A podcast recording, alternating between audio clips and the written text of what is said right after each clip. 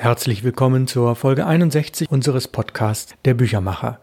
Mein Name ist Ralf Plenz aus Hamburg, ich bin der Autor und Sprecher und ich lese Ihnen Kapitel aus dem Buch Bücher retten die Welt. Geschrieben wurde dieses Buch aus der Edition Konturen, was Sie für 12 € kaufen können, von Dr. Georg Hauptfeld und mir. Es ist in der Edition Konturen erschienen und über jede Buchhandlung lieferbar. In der letzten Folge hatten wir dieses Kapitel Wo Bücher bleiben, beziehungsweise wir befinden uns immer noch in diesem Kapitel. Dieses Unterkapitel heißt jetzt Sachbuch. Bei Sachbüchern liegen die Dinge etwas einfacher als bei Fachbüchern, insbesondere was die Sprache, Fußnoten und Quellenangaben angeht. Das heißt, darauf kann man bei Sachbüchern häufig verzichten. Sachbücher wenden sich mit einer höheren Druckauflage und somit günstigerem Verkaufspreis an ein breites Publikum und müssen deswegen die Sprache stärker glätten und vereinfachen. Die Leser können dennoch einen hohen Spezialisierungsgrad haben, beispielsweise wenn es um ihr Hobby geht. Daher sind Sachbücher zwar sprachlich einfacher geschrieben, können aber komplexe Zusammenhänge hervorragend darstellen. Sachbücher haben eine hohe inhaltliche Breite oder Tiefe und verfügen meistens über sehr gute Illustrationen oder Fotos.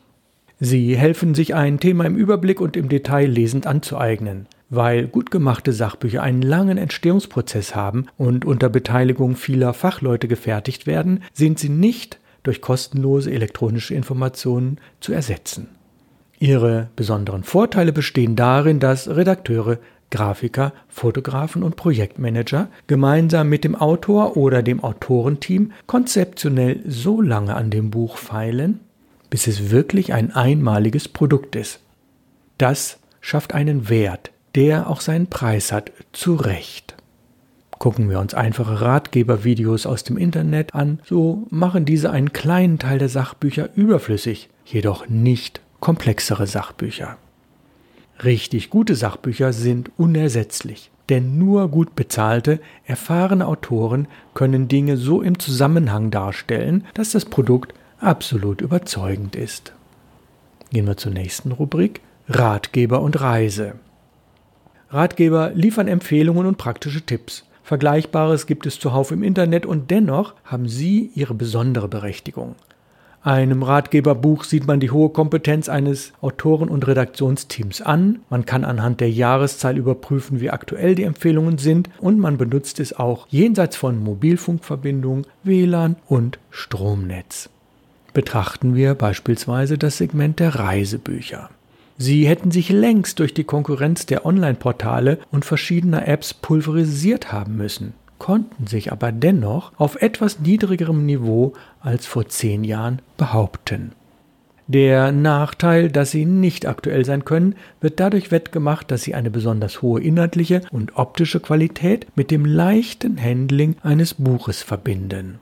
Selbst bei strahlendem Sonnenschein kann man in einem Reisebuch lesen, einen beigeklebten oder beigelegten Plan auseinanderfalten, durchaus bis zu einer Größe von DIN A2 und mehr, und die Zusammenhänge besser verstehen als durch vereinzelte, häppchenweise digitale Informationen. Hinzu kommt die hohe Glaubwürdigkeit, die Bücher ausstrahlen, die elektronische Medien notorisch fehlt.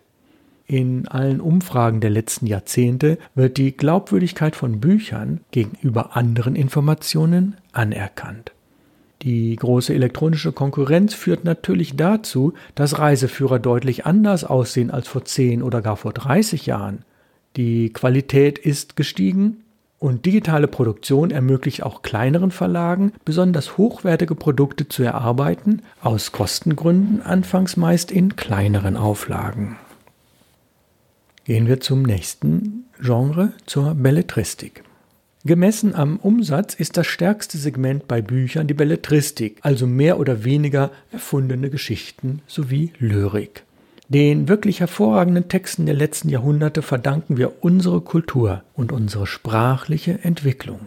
Sie dienen als Vorlage für Theaterstücke, Filme und jegliche Art von Bewegtbild. Sie sind schlicht unsere Identität und unsere Vergangenheit. Ohne sie wäre unser kulturelles Gedächtnis nahezu leer. Gucken wir uns mal das beliebte Streaming an aus den letzten Jahren, insbesondere in Corona-Zeiten. Da muss man ganz klar sagen, auf welcher Basis sind die? Die Basis sind häufig Novellen, Geschichten, Erzählungen oder Romane. Und wo erschienen die? Natürlich als gedruckte Bücher. Das heißt, was immer sich an Bewegtbild irgendwo herunterladen lässt, streamen lässt, basiert auf Büchern, zumindest aber auf Drehbüchern, die dann auch häufig noch in Printform erscheinen. Also der rein elektronische Hintergrund einer Serie oder eines Films, den gibt es nicht. Wiederhole nochmal den letzten Satz. Ohne sie wäre unser kulturelles Gedächtnis nahezu leer. Belletristische Bücher verkaufen sich auch als E-Books und als Downloads von verschiedenen Webportalen, zunehmend auch als Audiodateien, also als Hörbücher. Das hat den einfachen Grund, dass eine Reihe von 1000 Seiten Romanen in elektronischer Form fast nichts wiegt und man sich Hörbücher zudem vorlesen lassen kann. Jetzt kommt das Spannende. Trotz nahezu 20-jähriger Verfügbarkeit dieser digitalen Daten liegt jedoch der Umsatzanteil im Bereich Belletristik noch deutlich unter 10%, jedenfalls im deutschsprachigen Bereich. Amerika verfügt bereits über rund 20% Umsatzanteil aus E-Books, was jedoch an der nahezu weltweit erlernten Zweitsprache Englisch liegt. Es spielt auch eine Rolle, dass große Firmen wie Amazon, Google und Apple in Amerika ihren Firmensitz haben und die Produkte von dort aus distribuieren, also die E-Books. Das heißt, die Umsätze werden dem amerikanischen Markt zugeschlagen. Für den deutschsprachigen Markt stimmen alle einschlägigen Studien überein, dass die Anzahl der Personen, die solche Geräte besitzen, seit einigen Jahren wieder abnimmt. Das ist faszinierend, man denkt, Elektronik nimmt zu. Nein, die E-Book-Reader nehmen ab.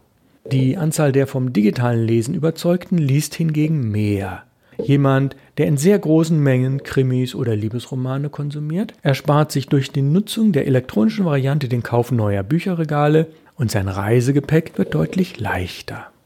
Jetzt gucken wir mal in die Zukunft. Stellen wir uns jedoch vor, wir besuchten in etwa 30 Jahren jemanden, der seit rund 50 Jahren ausschließlich elektronische Belletristik liest.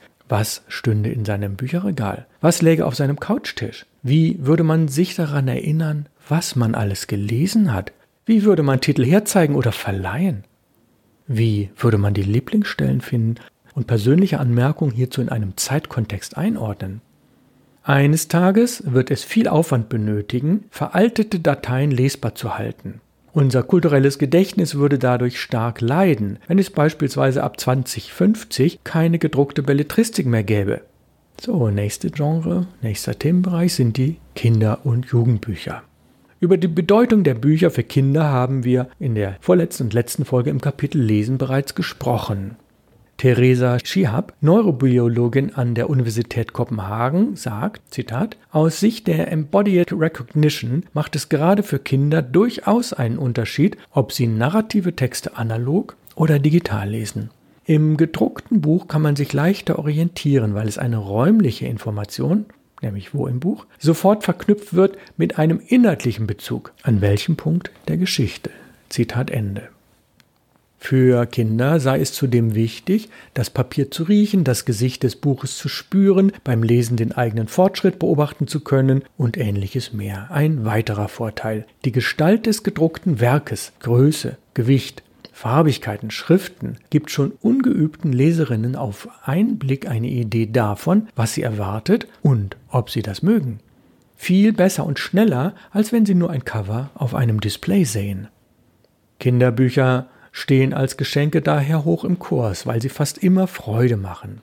Zudem zeigt sich ein neuer, hoffnungsvoller Trend. Junge Eltern, die komplett mit dem Internet und Smartphone aufgewachsen sind, schenken ihren Kindern besonders gerne Bücher aus Pappe oder Papier oder lesen sie vor.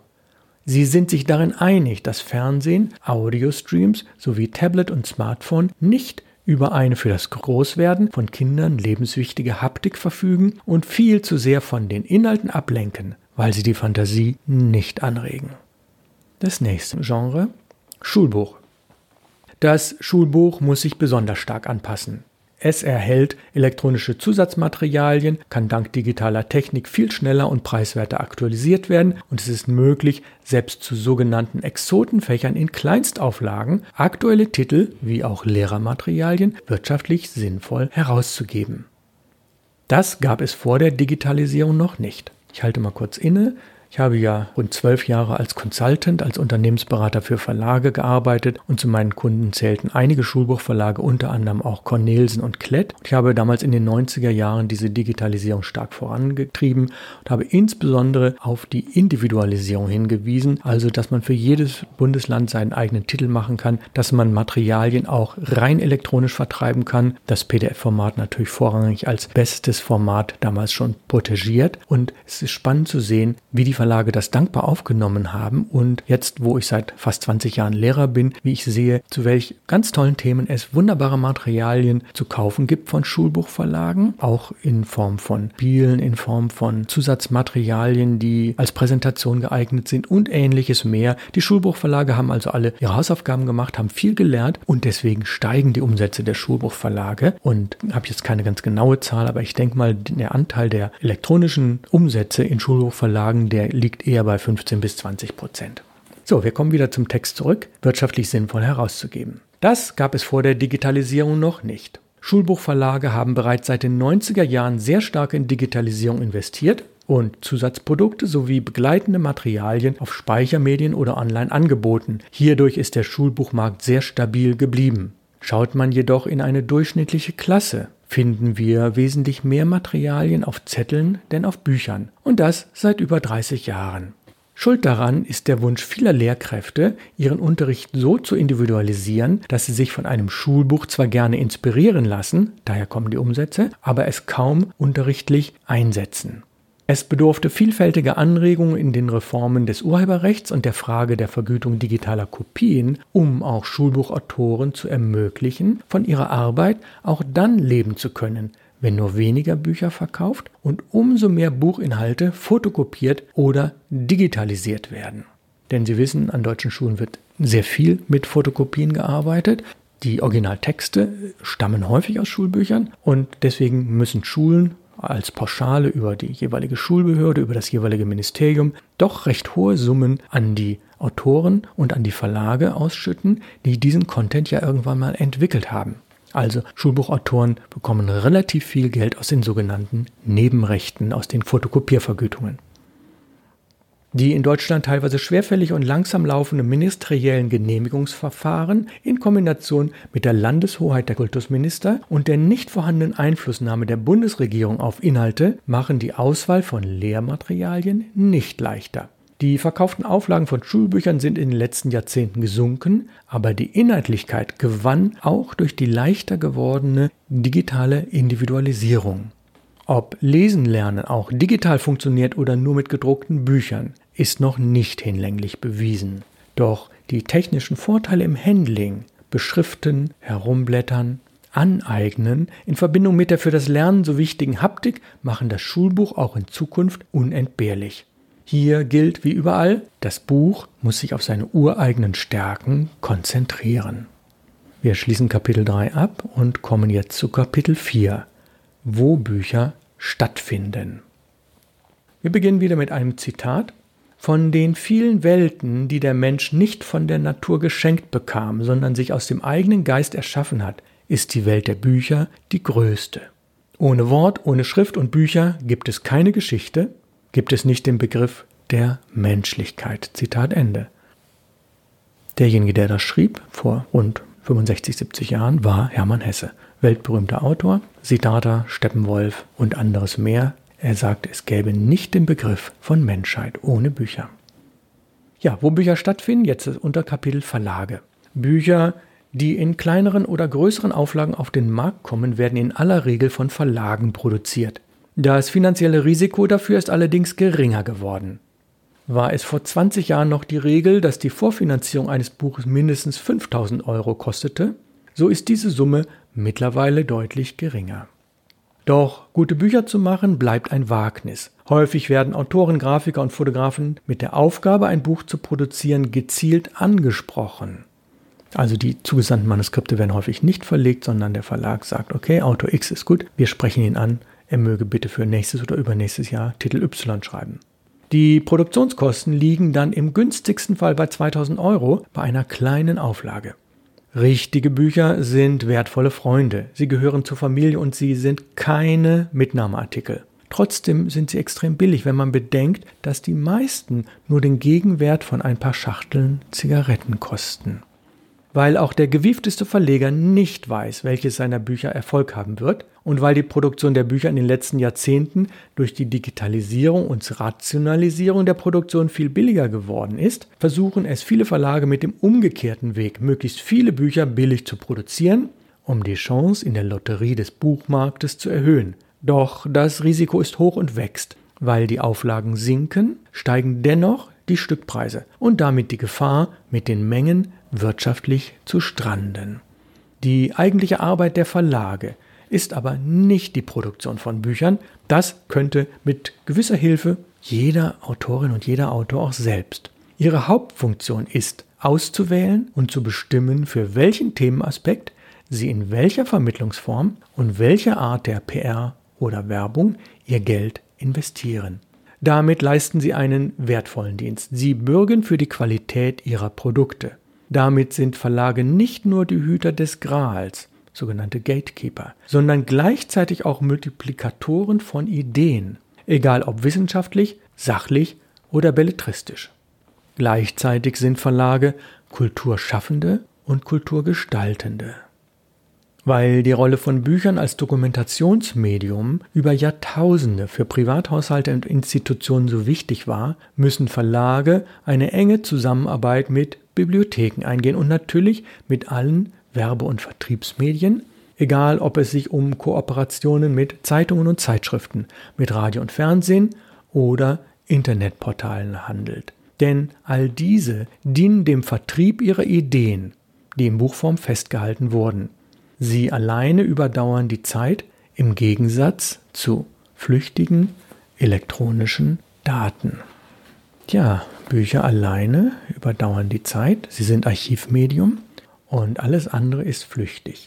Spricht man mit einem IT-Fachmann, der sagt natürlich, ja klar, wir haben so und so viele Server und wir haben so und so viele Netze, wir können das auf Jahrzehnte hinweg immer wieder umkopieren und immer wieder konvertieren, das geschieht vollautomatisch und das ist natürlich richtig. Nur wo und wie ein Suchender etwas findet, zu welchem Preis, in welcher Qualität, das kann eigentlich kein IT-Experte beantworten. Und natürlich geht es irgendwann um die Monetarisierung, sprich darum, aus diesen Daten, die gehostet sind, Kapital zu schlagen. Das wäre soweit in Ordnung, wenn Autoren und Verlage davon ihren Anteil abbekämen. Das ist in Teilen noch wirklich ungelöst.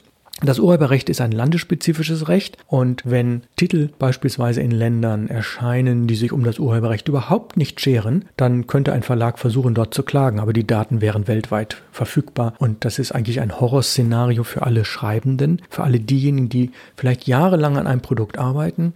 Das Produkt ist irgendwann in digitaler Form verfügbar. Es wird möglicherweise sogar von Bibliotheken eigentlich ganz legal digitalisiert, denn die zahlen an die Verlage oder an die Ausgleichsgesellschaften etwas, an die Verwertungsgesellschaften. Aber wenn die digitalen Daten einmal in der Welt sind, kann der Datenschutz geknackt werden. Das heißt, die Datei ist dann möglicherweise überall verfügbar und für mich ist es ein Horrorszenario. Wenn man wirklich das konsequent zu Ende denkt, dann heißt das, Autorinnen und Autoren werden nie wieder davon leben können, wenn sie irgendetwas herausbringen, sollte es diese weltweite Verfügbarkeit von Daten geben und Länder ohne Urheberrecht oder mit minimalstem Urheberrecht Daten klauen, sprich entwenden, so konvertieren, dass man vielleicht verschleiert, von wo sie kommen und dass man dann sagt, okay, diese Daten sind Common Sense. Sie sind Open Source, sie sind Gemeingut und damit frei, sprich niemand muss etwas dafür bezahlen und dann brechen Buchumsätze noch weiter ein und die Schreibenden werden immer weniger.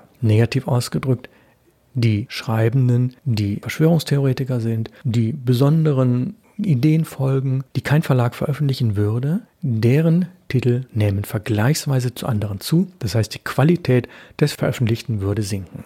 Das hört sich ein bisschen pessimistisch an. Ich denke, wir sind zwar ein wenig auf dem Weg dahin, aber glücklicherweise haben viele Länder ein gutes Urheberrechtsgesetz, verfolgen und ahnden auch Verstöße. Und der Open-Source-Gedanke, so toll er in vielen Bereichen ist für geistiges Gedankengut, was die Texte angeht, die auch in Buchform veröffentlicht werden, sprich hohe Qualität, eigentlich nicht sonderlich hilfreich. Im Gegenteil, es kann zerstörerisch wirken. Ja, das war mein Kommentar. Also die letzten 3-4 Minuten standen nicht im Buch. Sie haben gemerkt, es war wirklich mein persönlicher Kommentar. Wir befinden uns am Ende der Folge 61. Und es geht nächste Woche weiter mit der letzten Folge, nämlich da geht es um den Buchhandel. Ich bedanke mich herzlich fürs Zuhören, wünsche Ihnen eine schöne weitere Woche und freuen Sie sich auf nächste Woche auf die Folge 62. Aus Hamburg grüßt Sie ganz herzlich Ihr Büchermacher Ralf Plenz.